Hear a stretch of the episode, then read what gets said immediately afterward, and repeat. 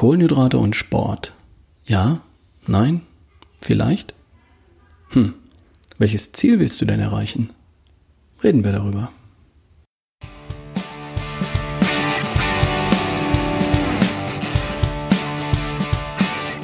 Du hörst die Folge 236 von Erschaffe die beste Version von dir. Wie immer mit Ralf Bohlmann, Referent und Speaker für Gesundheit und Performance. Viel Spaß!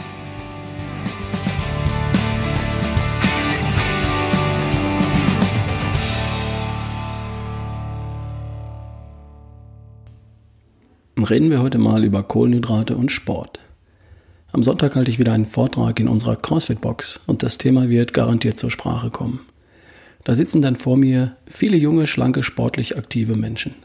Viele von denen versuchen sich möglichst gut zu ernähren und einige wollen auch sportliche Ziele erreichen, besser werden, auf Wettkämpfe gehen. Sehr cool. Hm, das typische Publikum bei meinen Vorträgen, das sind Menschen mitten im Leben, meist so ab Mitte 20 und rauf bis Anfang 60. Da sind natürlich auch hin und wieder ambitionierte Hobbysportler dabei, aber halt nicht in der Mehrheit. Die meisten Menschen in meinen Vorträgen sind ganz normale Menschen mit ganz normalen Fragen und nicht leistungsorientierte Crossfitter oder von mir aus Marathonläufer. Und wenn ich jetzt gefragt werde, Ralf, was ist mit Kohlenhydraten? Dann hängt meine Antwort davon ab, wer gerade mir gegenüber sitzt. Ich will heute versuchen, das etwas klarer zu machen, weil ich ja nicht weiß, wer du bist, wo du stehst und welche Ziele du verfolgst. Also, welches Ziel verfolgst du? Ist dein Ziel ein sportliches Ziel? Sportliche Höchstleistung? Weil gesund und schlank bist du schon? Okay, dann müssen wir uns also um dein Gewicht, deine Figur, deine Stoffwechselgesundheit, deine Darmgesundheit und sonstige gesundheitliche Themen nicht mehr kümmern. Ist das so korrekt?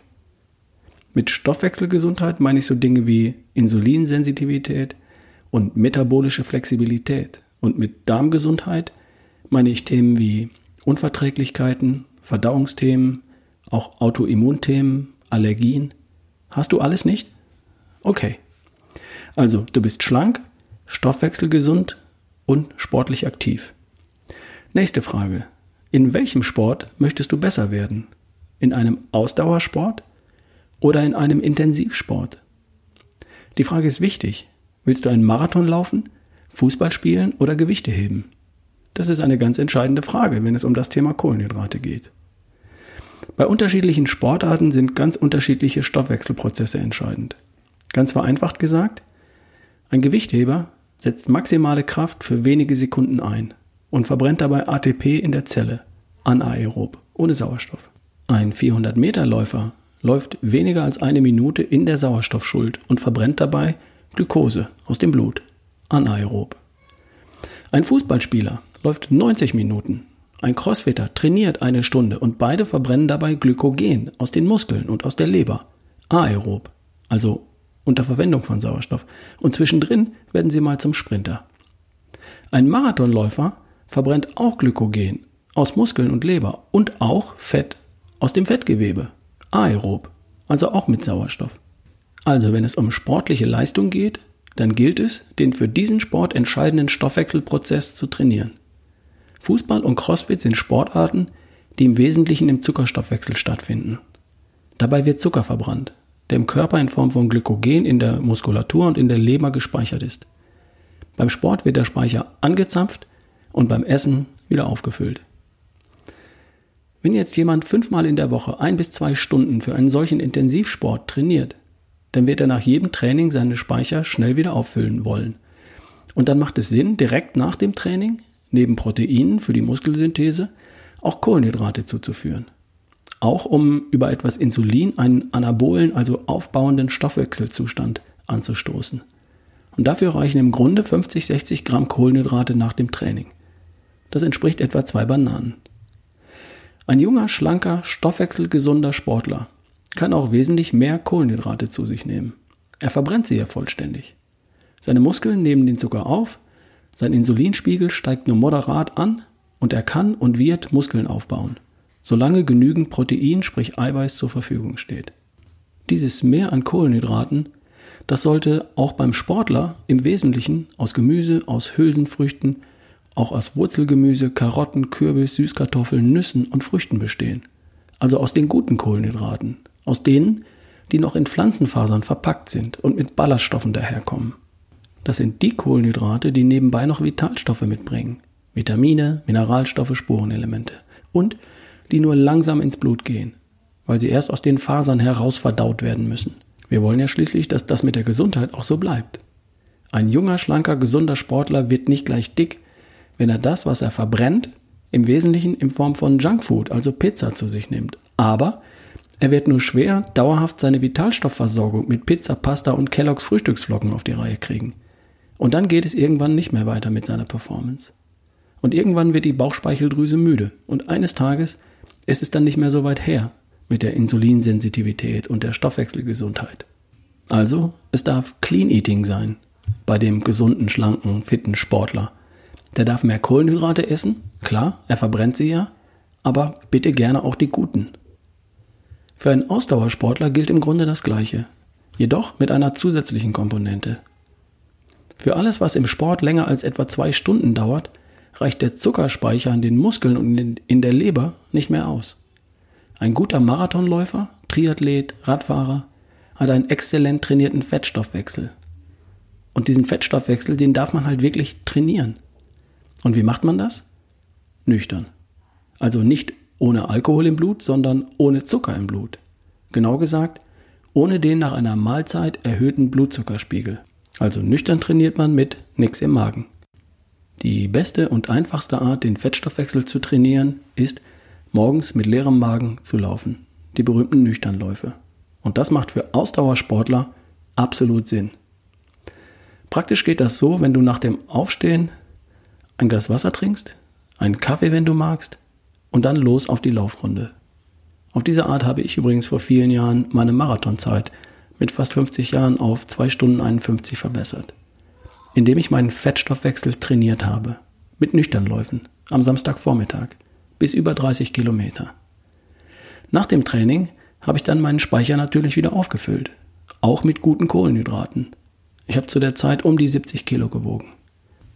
Also, Sportler, die schlank sind, stoffwechselgesund sind und die ihre Carbs verbrennen, die müssen sich um die Carbs nicht kümmern. Solange das weitgehend gute Carbs sind.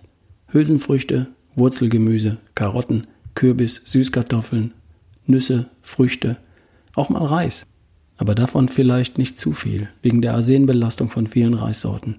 Und vielleicht auch mal ein paar Haferflocken, wenn jemand sicher ist, dass er Getreide, Getreideprodukte gut verträgt. So, was ist jetzt, wenn jemand nicht schlank ist oder nicht frei von Darmthemen, Verdauungsgeschichten, Allergien, Autoimmunerkrankungen, Unverträglichkeiten oder entzündlichen Erkrankungen. Aber er will natürlich Sport machen. Wie sieht es dann aus? In dem Fall wäre mein Tipp und mein Rat, zuerst schlank und gesund zu werden und erst dann sportliche Ziele anzustreben. Das heißt natürlich nicht, dass jemand bis dahin keinen Sport mehr machen soll, sondern dass der Fokus beim Sport bei der Bewegung liegen sollte und nicht bei der Bestzeit oder beim Ergebnis.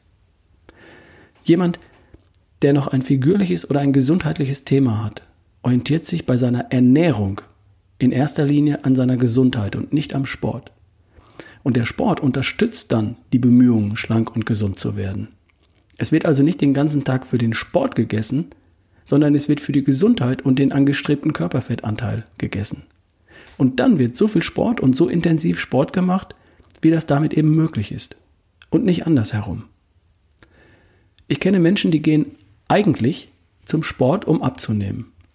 Und dann essen sie nach dem Sport mehr, als sie durch den Sport verbrannt haben. Und dann auch noch Mist. Ich habe ja Sport gemacht. Dann kann ich ja. Nee, das funktioniert nicht. Zurück zum Thema Kohlenhydrate. Zum Schlankwerden muss Körperfett verbrannt werden. Und das funktioniert nicht, wenn der Blutzuckerspiegel erhöht ist. Also nicht nach einer Mahlzeit, die im Wesentlichen aus Kohlenhydraten besteht. Also hier die Carbs etwas weiter reduzieren als bei den schon schlanken, gesunden Sportlern. Und auch die angedeuteten gesundheitlichen Themen haben etwas mit der Ernährung zu tun. Was dagegen hilft, ist echtes, natürliches, wenig verarbeitetes Essen von hoher Qualität. Und was hilft, ist Fettverbrennung statt Zuckerstoffwechsel. Gegessen werden natürlich weiterhin die Carbs im Gemüse, beliebig viele. Aus Nüssen, 30 Gramm am Tag. Aus Milchprodukten, wenn du sie verträgst Und der Fruchtjoghurt ist hier nicht gemeint. Auch aus Beeren. Blaubeeren, Brombeeren, Waschbeeren. Aber die Carbs aus Reis, Kartoffeln, Müsli oder Haferflocken, die würde ich sehr einschränken. Ebenso die aus Brot, Pasta, Pizza, Zucker, Torten und Säften. Fassen wir das nochmal zusammen. Die meisten sportlichen Aktivitäten kannst du wunderbar und perfekt mit einer Ernährung unterfüttern, die aus natürlichen, hochwertigen, wenig verarbeiteten Lebensmitteln besteht.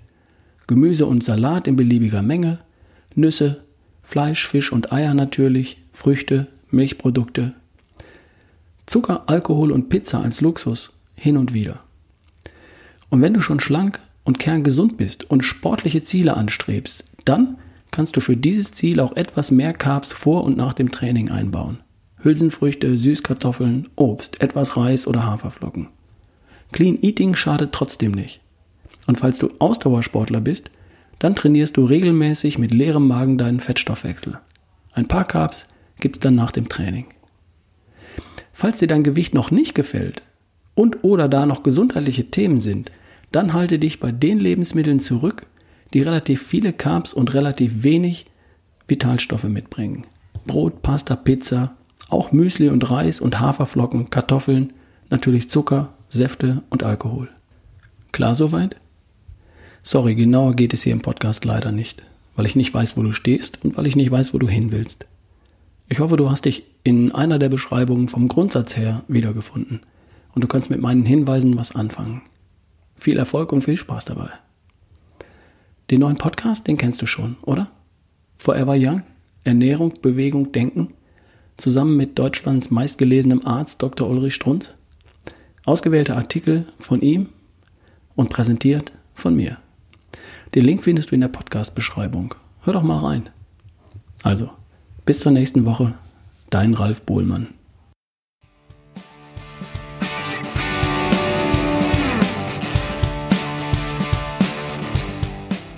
Übrigens, ich arbeite als Referent und Speaker für das Thema Gesundheit und Performance. Ich halte Vorträge und Keynotes bei Gesundheitstagen, Konferenzen, Veranstaltungen oder Meetings. Es geht immer darum, Menschen zu inspirieren und zu motivieren. Für ein gesundes, glückliches und produktives Leben. Das ist genau mein Ding und das spüren die Menschen.